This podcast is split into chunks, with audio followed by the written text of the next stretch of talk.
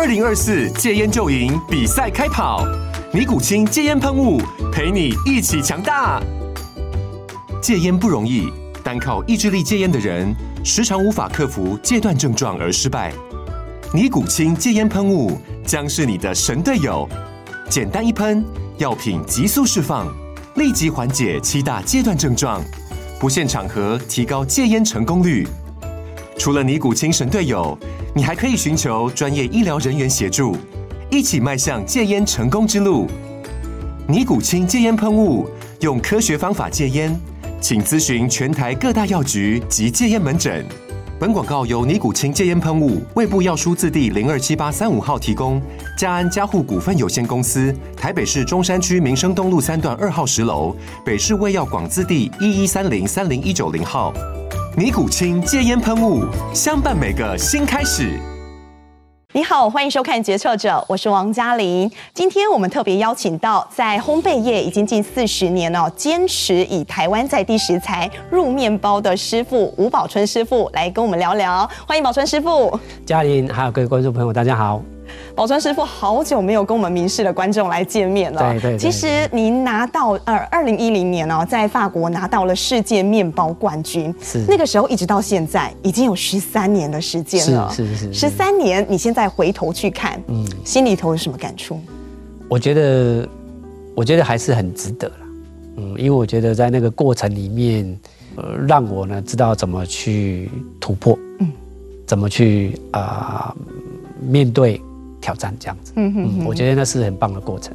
其实很多人都会觉得说，我认识宝春师傅就是从那个大奖开始认识的，是。但那个奖对你来说是人生的一个过程而已。对对对，因为我那时候就是跟自己说，就是冠军只是当下嘛，嗯，学习才是永远。是因为我觉得我即便拿了冠军，我也要，这是人生的一个阶段的一个结束，嗯，但是并不是啊、呃、就这样就结束，而是另外一个阶段的开始。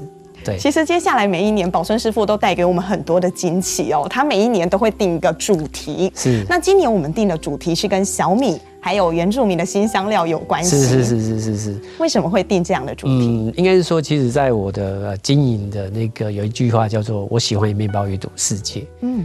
那这句话对我的意义是在于说，嗯，我学习，然后也看到很多国家的一个饮食文化。那我我当然我我也觉得说，就是就是我们后来呢，也因为这样的一句话，所以我们就会每年都会办策展，哦，就是在推出新产品的时候，嗯啊、呃，除了消费者喜爱的地东西以外，产品以外，还有我们也会啊、呃、设定一些主题，嗯，然后做策展，比如说我们会把啊、呃、国外的面包引进台湾，嗯，也会把台湾的面包带往国际，这样，嗯，就好像我们之前引进的那个挪威面包，嗯，对。啊，引进了挪威的那个饮食文化。对，那小米呢？是因为今年呢是小米年，对，小谷物年，就是联合国他们有定下这样的主题。对，那当然过去我们也知道，就是说，呃，台湾呢，其实在早期呢，啊、呃，小米呢是原住民一个很大的一个粮食啊、呃、之一嘛。嗯、那呃，那我觉得现在大家好像慢慢去淡忘它了。那当然，台湾就现在因为乌俄战争，还有就是。呃，世界气候变迁的问题，嗯，所以粮食不对我们人类越来越重要。嗯哼，那对台湾更重要，因为发生粮食危机的时候，如果说我们的粮食自给率不够的话，我觉得这是一件很可怕的事情。台湾现在大概是占比多少？大概百分之三十左右吧，很低。对，是应该是说不够吧？嗯，那当然我们也希望藉由这样的方式，然后比如说提倡我们台湾的小米，嗯哼，对，因为台湾的小米它本身，那小米的跟呃水稻呢，它的差异是，因为它种植的时候它的呃水量，嗯，大概是水稻的啊百分之三十而已，嘿，对，所以说那种植的时间也比较短，嗯，所以呢小米呢它是一个这个谷物呢，它算是对我们。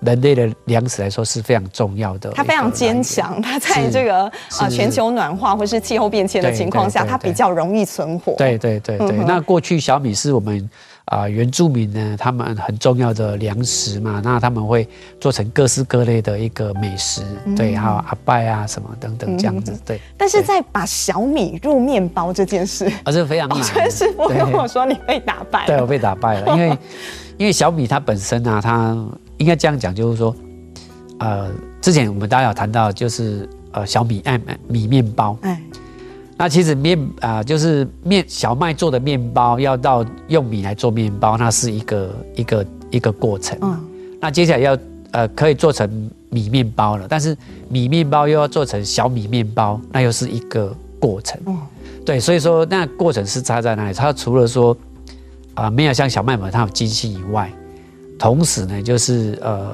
小米它本身的糯性又比米呢来得高，嗯，所以它很难把那个呃在烤焙的时候酵母很难把它支撑蓬松这样子，嗯，所以每一次做出来的时候都像那个昂古粿，都是昂古粿一样，那、啊、怎么办？你从前前后后挑战了几次？我大概我自己本身啊挑战的啊、嗯呃、大概一二十次有了，哦，对，但是我们的团队呢就是。啊、呃，我们是团队一起研发啦，那、嗯、后来是有我们高雄的师傅，他就是把那个他去呢，就是呃，我们去拜访我们屏东的原住民，然后他教我们一些小米的发酵的原理，嗯，然后他回来之后，他就加以研发，所以他用小米去研发，然后做成面包这样子。哦，除了小米之外，其实这一次还有很多的新香料，也是蛮特别的。你觉得跟台湾在地的这个连结很深，刚好也跟粮食危机有很大的关系。对对，其实在这一次我们也运用到很多，比如说包含有山芹菜。嗯，其实山芹菜它就是就是我们这一次去台东，然后去部落，在路边的其实就很多的这些野菜，我觉得这些东西都是，对，就是。就是随手可得的，这也勾起你一些记忆。哦，对啊，对，因为以前小我们在屏东乡下也是一样，就是啊、呃，我妈呢就是就是当啊、呃、每个季节不一样，比如说有啊、呃、有那个呃欧迪亚，好，然后还有那欧迪亚是一种野菜，哎，还有一种菇叫做啊、呃、那个雷雷公菇，雷公菇就是打雷之后，哦，对，然后它就是就是其实这些东西都是啊、呃、过去我们就是在不用买。然后就哪一个季节，然后就会有的东西。那一样那个山芹菜，我们去部落的时候，就是路边就很多的这些这些野菜。那其实这些都是随手可得的，嗯，而且很多。嗯，不过我们说到这个粮食危机哦，台湾来讲的话，我们大部分的西点烘焙还是以小麦为主。对，那你有没有想过，假设有一天这个气候在变迁，哎，真的说真的，明天会怎样？没有人说得准。是，假设有一天这个小麦真的贫瘠了，然后真的比较难以取得了，对，该怎么办？应该是在几年前呢，我们也有推出台湾小麦面包，用台湾种的小麦。对，那但是那毕竟面积也是不多这样子。对。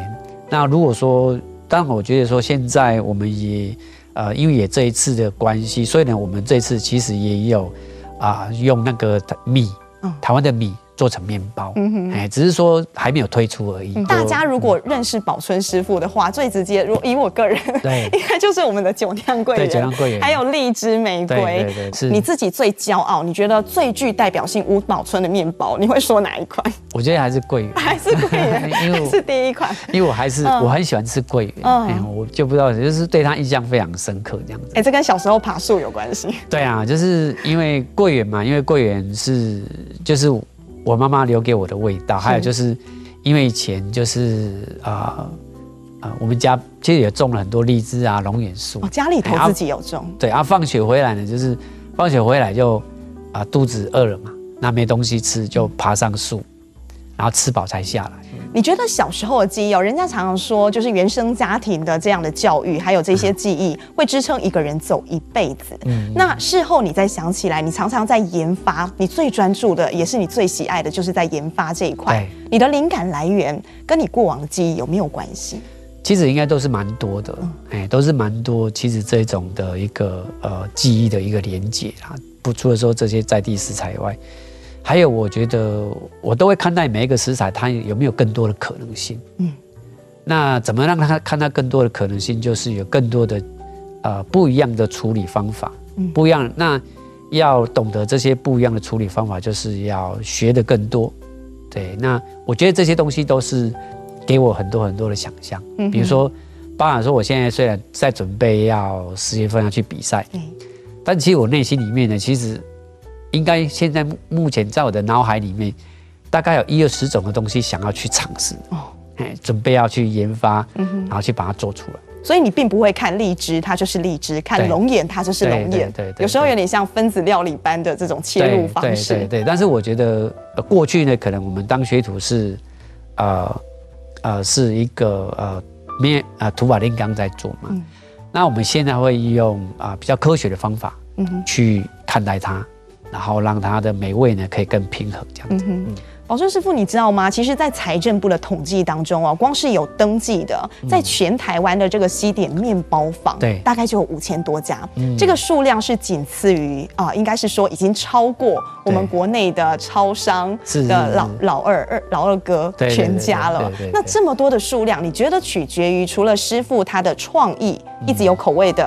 啊、呃，推陈出新之外，一家西点面包店，它怎么样走过数十个年头？你觉得关键在哪？嗯、我觉得很关键的地方就是第一个就是啊、呃，消费者的喜好。嗯，那如何去理解消费者的喜好？我觉得很简单的判定方法就是，譬如说像像公司，我们公司就有三个主题的面包，嗯、比如说有一个经典款，嗯、所以经典款就是像桂林、荔枝这样子。嗯然后还有流行款，就是现在外面流行什么我就做什么，你必须迎合这个市场。对对对对、嗯、对。然后呃，除了这样，还有还有那个呃伴手礼的部分。嗯、其实我觉得在在，而且整个烘焙业也在转变当中。嗯嗯、那在转变过过程当中呢，我觉得都是要呃都是要呃呃很清楚，那你现在在那个阶段是什么？甚至于说，现在很多朋友跟我说。他们都不吃面包，不吃淀粉。对，大家都注重养生，想要健美。是 是, 是。那面包怎么办？不会啊，其实面包它还是可以跟像年轻人呢对话。哦。但因为我觉得年轻人他啊淀粉吃多了，小孩子吃淀粉，我觉得那是因为我们这年纪大了，可能营养师会建议我们就少吃这样子，嗯、甚至不要吃。嗯。对对，然后我觉得不会，因为我觉得呃面包呢，它毕竟还是我们的主食啊。嗯、对，那我觉得。呃，面包呢如何跟年轻人对话，这是我们的功课，也是我们啊、呃、必须啊随时的去去做的地方。嗯、那当然，公司除了这个以外，我们也会慢慢去转型。嗯、可能未来不是只有面包，也不是只有蛋糕。嗯、对我觉得啊、呃，只要是消费者喜爱的，我们应该都会去都会去啊、呃、迎合大家的喜爱这样子。您刚刚谈的是我们店本身自己经典款，对。那如果就您从这个烘焙业大概将近四十年的时间，您怎么看台湾现在哦？就是说，嗯、如果你要看台湾的烘焙业主流最经典的，嗯，你会提示哪一款面包？我觉得台湾还是习惯葱啊、苦力姆、红豆、菠萝这一些，哦、因为其实在，在在我们店里面也是一样，其实这些都是热销款，嗯，因为它是，因为我觉得。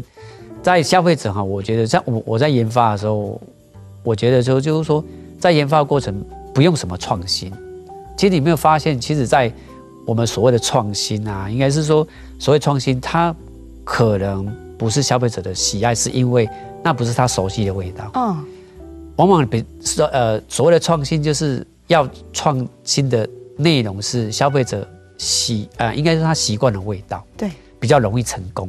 哦，这个听起来很抽象哎。对，所谓的研发不等于创新。对，就是、嗯、就是说你在研发的过程，比如说好，你我们拿了一个，比如说呃，可能大家不习惯的味道，比如说好，我用蓝乳酪，蓝乳酪，法国的东西，嗯、然后把它做成台湾的面包。嗯、我们今天有尝试过，没有人会喜欢。为什么？因为它的味道太重了。嗯、即便呢是有在待在待在国外的，呃，住过的，他也觉得这个这个味道奇。很奇怪，这不是台湾的味道。嗯哼，对，也就是说，呃，他会觉得很新鲜，可能会想尝鲜，是是，但也许就这么一次。对对对对对，所以那我们就从这个原来的味道当中去创新，嗯哼，对，找到一个新的定义这样子。嗯、那还有你看到、啊，就是比如说流行的东西也是一样，比如说过去这生吐司，生吐司呢，呃，也曾经流行过，应该也红了五年有吧？对对，然后这是呃一一段时间嘛，但是。它是从国外红，呃，红过来的，从日本红过来的，不是我们本身红的，没错。对，那我们的蛋黄酥也红了好几年，嗯、好像现在中秋节快到了，现在大家都很喜欢吃的蛋黄酥也也很红。嗯哼，那这些都是大家喜习惯的味道。嗯，对，那我觉得这些东西呢，反而是啊、呃，我们在地的消费者会更喜欢的。嗯哼哼，嗯、对。另外一块市场啊，其实您刚刚有讲的就是所谓的伴手啦、伴手礼的部分。对。中秋节快到了，今年，哎、欸，今年您定义的是跟母亲有关哦。为什么会做出这样的产品？应该是很想念妈妈。就凤梨酥，凤梨酥本身它是，我就用它的名字命名嘛。啊，大家当时创业的时候，那因为我妈妈的过世那时候，我就给自己立下一个梦想嘛。就是用他的名字要，如果未来有能力，要用他的名字成立一个基金会。所以后来我在一零年创业嘛，然后一一年呢，就用他的名字成立的陈福全教育基金会。欸、你真的做到了？对，我就就就实现。然后凤梨酥，那凤梨是因为小时候给我的记忆，我妈妈都是在啊做打零工啊，凤梨打零工，嗯、所以我她给我的印象是很深刻是，是、呃、啊，我看到她。很多都是在凤梨田，在一望无际的凤梨田。那因为以前我们就是啊、呃，我们家后面就是有一个小山丘，嗯，然后那个小山丘呢，一大片都是台凤的的凤梨，哦、一整片，嗯，对，所以呢，都是常常看到他在那边就是工作啊，什么这样子，哎、嗯嗯，对。那我妈妈呢，她是一个很坚毅的一个母亲啊，所以我觉得就是就是把我们养大嘛，哎，所以我觉得就是。对我来说是非常有意义的事情。嗯哼嗯，您是家中的老幺，家里头有八个小孩，八个兄弟姐妹，妈妈一个人扛起了八个小孩的养育的这个责任。对，您大概什么时候意识到妈妈有这样的精神？然后你带着一个想要往前的心，想要去帮助这个家庭的心。嗯，应该是，呃，应该是在，因为我妈都会去凤梨田工作嘛。那我记得有一次，就是那时候我国中，好，然后就是他为了要，因为我们本我们家是茅草屋，嗯，他为了要翻修那个茅草屋，那他就是呃，就是去跟了很多互助会对回啊，好，那跟了很多互助会，当然他就就就要还嘛，他还，但是因为他也不认识字，他能够做的就是打零工，然后赚来的钱去缴那个。那个汇钱这样子，嗯、那让我意识到，是因为在有一次我我国中二年级的时候，就是有一个晚上，然后就是呃我生病，哎，那发高烧啊，然后那半夜的时候，我妈就是就很紧张，把我把我叫醒，这样，然后问我怎么了，嗯，啊我我就跟她说啊我就乖，嗯，好，然后妈摸我额头就啊我生病。那我妈呢？她就是就夺门而出，然后就就回来的时候，我就看到她手上拿着五百块。那我知道说哦，她原来她是去跟人家借钱，所以呢，五百块是我的医药费。嗯。然后那时候我心里面就觉得说，呃，就是说，呃，我这辈子呢，就是未来的我，我我我未来想要成功跟出人头地，嗯、不要再让我妈那么辛苦这样。哎，那我妈呢？她其实在这个过程当中，她我我发现他从不怨天尤人，其实他是带给我这辈子让我一直走到现在。其实我内心里面也从不怨天尤人，不论我碰到了什么事，然后我都觉得这是最好的安排，也是老天爷给我最好的安排跟考验。这样一路上，你可以在一条路上口口啊行，滴滴啊行，一直行到你的梦想。对，妈妈对你印象很深，非常深，非常深。其实她也算是我的支撑的力量吧。嗯对，当我在，其实我我曾经就是，其实当我我那时候想放弃烘焙业，也是因为不知道这个行业这么的辛苦。做几年的时候，你想过要放弃？大概两三年的时候。两三年。对，那时候就是因为那时候就一个月两天假。嗯。那当时呢，因为我当时的薪水是一工作时间都大概十几个小时。嗯。那其实每一年的中秋节，像这个时候。其实每一年这个时候对我来说都是一个噩梦，多位啊，对，就是对我来说是噩梦。每天的工作时间都是很长的时间，然后对就，然后我我我，因为我我当时就是因为我们都住在宿舍嘛，嗯、然后我们就有大师傅、二师傅跟小师傅，嗯、我是最小的学徒，所以每次我放假，然后我在宿舍里面睡觉，大家都会被叫被叫起来帮忙，嗯，嗯对，然后那一次就是就是。就是后来我觉得，哎、欸，这样不行，我都没有没有睡，等于是就是整个月下来都没有休息，都没有困，哎，都没有休息，所以我就后来就会溜出去啊，嗯，那我溜出去之后呢，我也不知道我要去哪里，嗯、我就想说，那我出去我就想找一个睡觉的地方，嗯、那我想到，哎、欸，哪里可以让我睡？我想到的就是公园。公园？对，因为公园一定有椅子嘛，对，啊，一定有树嘛，嗯，哎、欸，也不会热这样。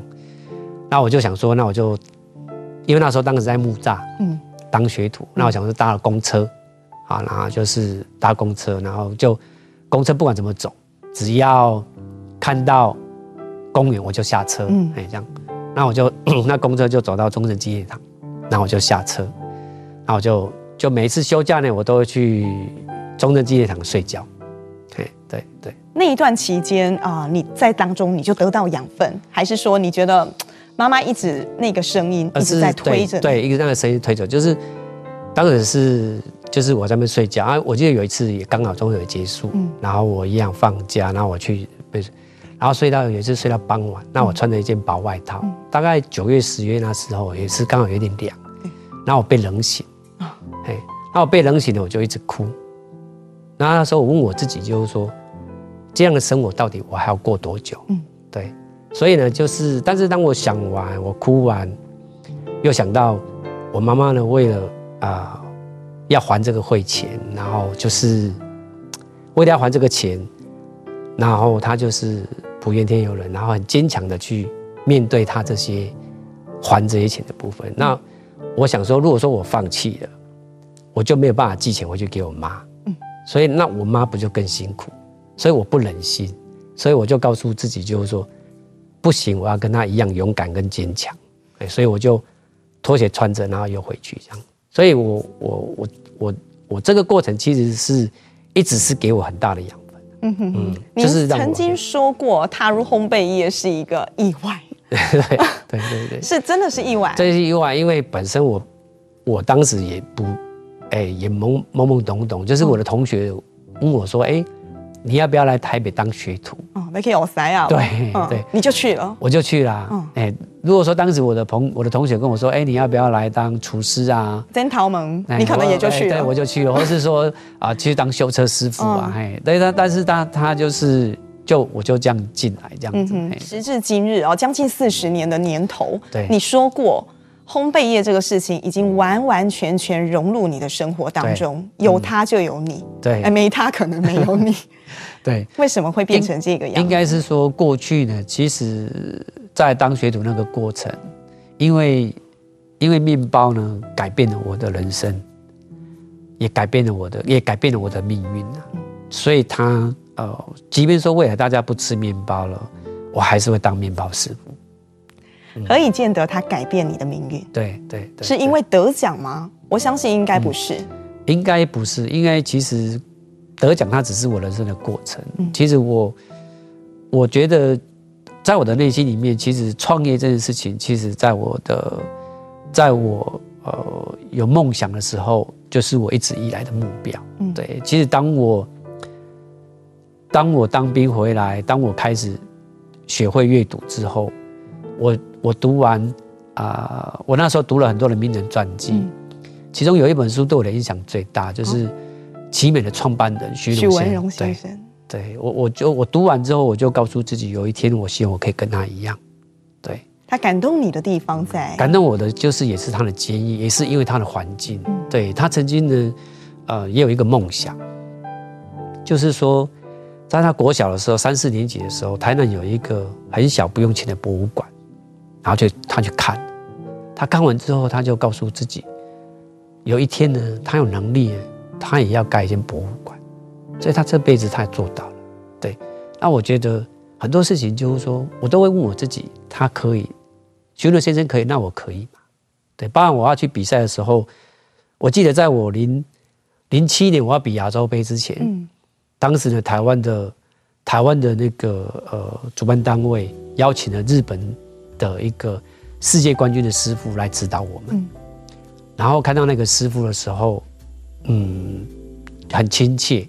不过他就好像，呃，我心目中的云一样，嗯，是那么的遥远，是那么的遥远。嗯、然后我我我那时候就一直在反思，他教教我们的过程当中，我一直在反思，日本师傅可以拿冠军，那我可以吗？对，那我要可以，我要怎么？做，嗯，我就应该跟他学习啊，嗯嗯嗯。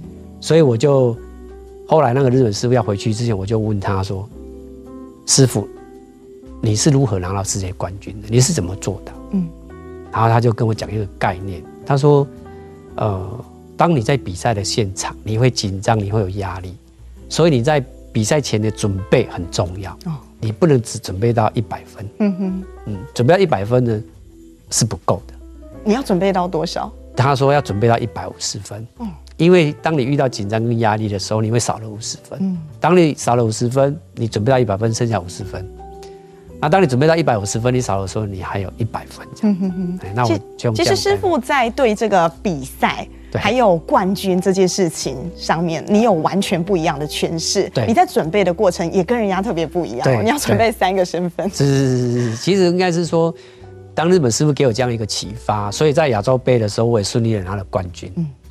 那接着要准备呢，要参加呃呃团队的决赛。嗯，那我一样准备一百五十分。那当时呢，其实我要去法国之前，我从来没有去想过说有一天我会去法国。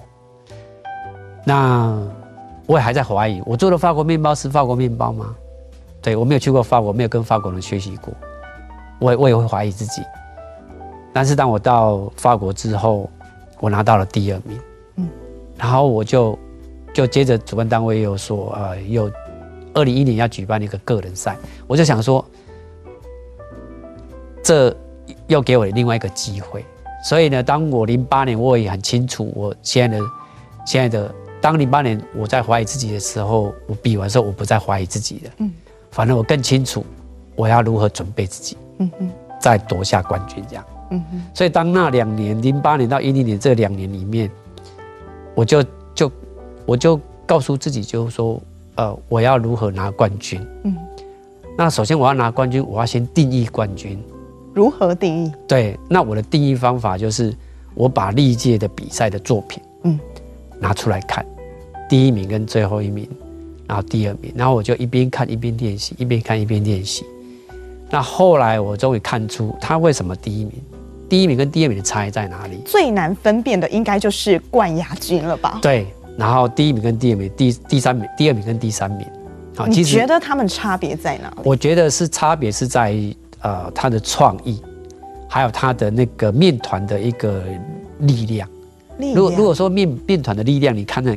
你看，如果说它很有力量，它就是很蓬松，嗯、哦，对，那那一定是很好吃。嗯，那如果说你看那个面团就是弱弱的，它就是香味各方面口感都一定不好。嗯，其实这就是功力所在，他平常下了多少功夫在练习。对 对, 对, 对，所以我在一边练习一边看的过程当中，我后来领悟一件事情，告诉自己就是说，如果说我要拿下世界冠军，我必须超越历届的冠军，哦，以及超越自己。嗯哼，那我觉得这件事情是一件非常酷的事情，因为我觉得这种挑战是，啊、呃，内心里面是一种激动，对。讲到这里就很激动，就是说啊，我要去挑战他，嗯，但那个过程很煎熬。嗯，为什么？因为那时候没有人教我，那我如何去定义它？所以我那时候就当我领悟出什么叫冠军的时候，我我扮演三个角色。三个角色？对对，就是三个，就是呃，首先呢，我我呢就是每一次练习玩八个小时，嗯，那我是个选手，嗯。那接下来会有一个评审的角色会出来，嗯，给自己评分。嗯哼，师傅说要评，呃，说要给自己练习到一百五十分嘛。嗯，那当时呢，我我给自己呢要比这个世界杯的时候，我给自己设定要两百分，所以我就是每一次呢，就是啊呃练习的时候，我就会哎给自己的打分数。嗯，那我超越历届，超越自己就是要两百分这样子。嗯，对，那以同时这个以外，还有一个教练的角色。教练的角色，你也要去揣摩。对，就是当我的呃，我给自己评分，假设我今天给自己评五十分，嗯，距离还有一百五十分，嗯，那这五十分我又要如何进步到六十分？嗯，那这六十分的过程缺了什么？那教练这个角色就，哎、欸，我必须去从哪一个方向去找资料，嗯哼，然后去突破，然后去改变这样子。哎、嗯，对。所以你对这个冠军有完全不一样的定义了。对，还有就是，其实，在那个过程，除了收集资料，还有就是，呃，我也问了很多人，包含学生各方面，就是我想尽办法，我把各种的可能性都把它纳进来。嗯，然后一个一个去突破这样子。你这是很科学的方式，沙盘推演的很仔细，才有办法，才有办法往这个方向接近。做密集密集的记录，比如说我今天练习的状况，嗯，缺点在哪里，那优点在哪里，嗯、那接下来我该怎么去改变？嗯嗯。然后当每一个每一个进程的过程当中，都给我很多很多的这些啊、呃、成就感。所谓成就感，就是当从零分到五分、十分。到一百分，到一百五十分，那个过程是很享受的，但是那个过程又是很煎熬的，对，因为在那个过程不断的、不断的去进步，不断不断地去调整，嗯哼，那我觉得这是人生的价值，嗯，所以也因为这个过程，也养成了我后面的人生的一个。一个习惯。嗯，我很好奇一个问题哦，就是你会不会很担心人家对你的想法是，因为你很早就成功了，二零一零年你就拿到了冠军师傅这个头衔，会不会很怕人家定义你最高峰就在那个地方？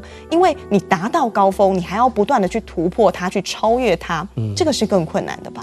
应该是说，其实我觉得我的我的想法是觉得说，我觉得我觉得。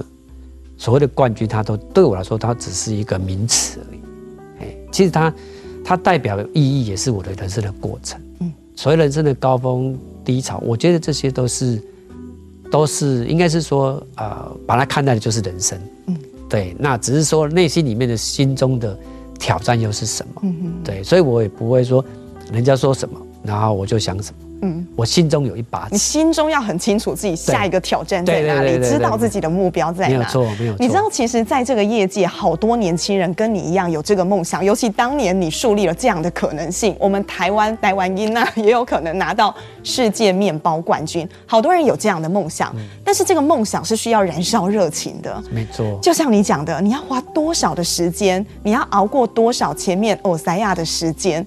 那如果说用一番话来鼓励现在跟你一样有这样梦想的年轻人，你会怎么样鼓励他们？我觉得很多东西不要轻易放弃啦。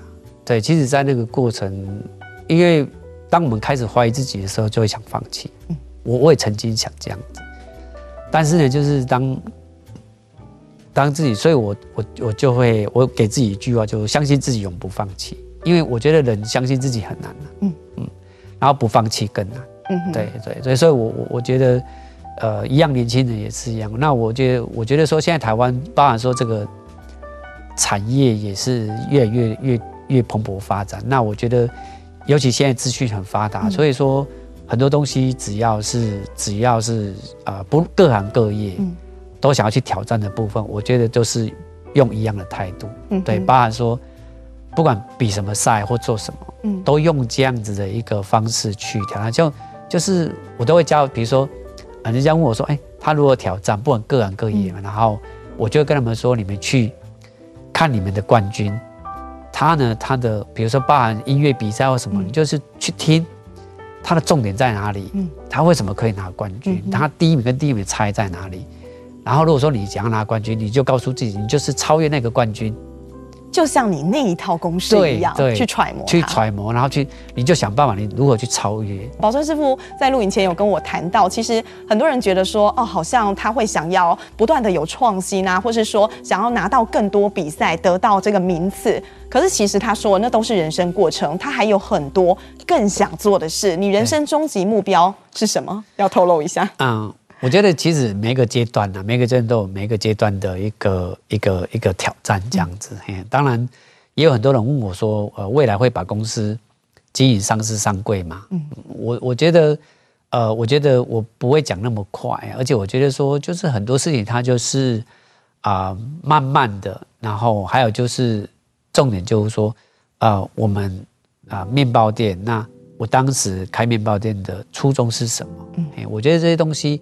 还有就是对公司未来的发展怎么样比较好，对人才比较好，我觉得这些都是通盘的考量，而去设定每一个阶段。那个人的部分，我觉得个人他啊，我觉得就是有不断的去啊，不论是技术也好，嗯，那不论是技术也好，或是技艺也好，我都希望让自己可以呃更精进这样子。对对。其实现在回过头来看哦，这些风风雨雨好像都已经是过眼云烟，都是小事情了。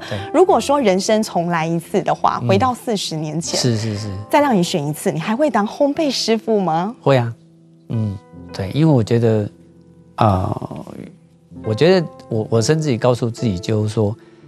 呃，我希望下辈子我还可以做面包，对，因为我觉得，我觉得面包它的确它给我太多太多的呃，给我太多太多的呃改变，还有呃面包呢它给我太多了，哎、嗯，所以我觉得我希望我下辈子还可以当面包师，所以我也一辈子以面包师傅为荣啊，嗯、一言难尽。对，其实给你更多的应该是母亲的精神。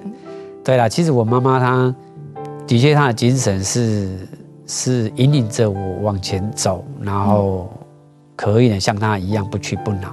对，嗯、所以呢，我常会跟人家说呢，就是我妈妈呢，她就是给我三样东西：勇敢、坚强跟爱。对，然后让我可以这样子呃勇往直前。